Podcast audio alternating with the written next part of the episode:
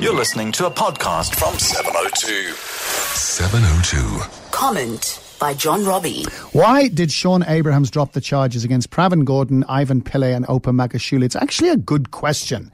I mean, when he had that Hollywood style press conference to announce them, he was so confident. You remember, he was almost arrogant when he stood up there.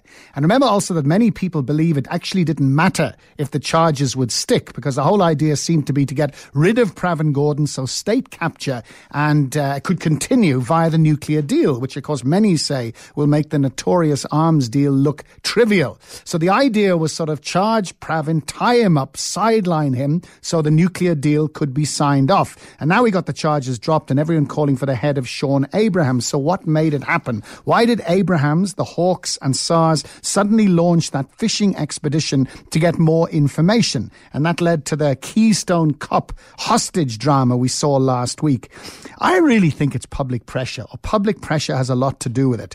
I mean, so many, you think about it, so many legal, so many political, uh, political stalwarts, so many human rights people, the media, celebrities, church people, ordinary people were so incensed and they threatened to turn the court appearance into a mass rally of support for Pravin Gordhan in opposition to President Zuma and the government that the climb down occurred. I think it's very, very significant indeed. When we see something wrong happening in this country, there are actually a number of courses of action. There's obviously the law, which can be expensive and take a long, long time, but there's also civil society, there's also protest, and of course, ultimately the ballot box. But, you know, it's, it, you, you gotta ask the question, where is it going to end? I mean, what's happened in this year or the last couple of years, it's been a slippery slope. Where is it going to end?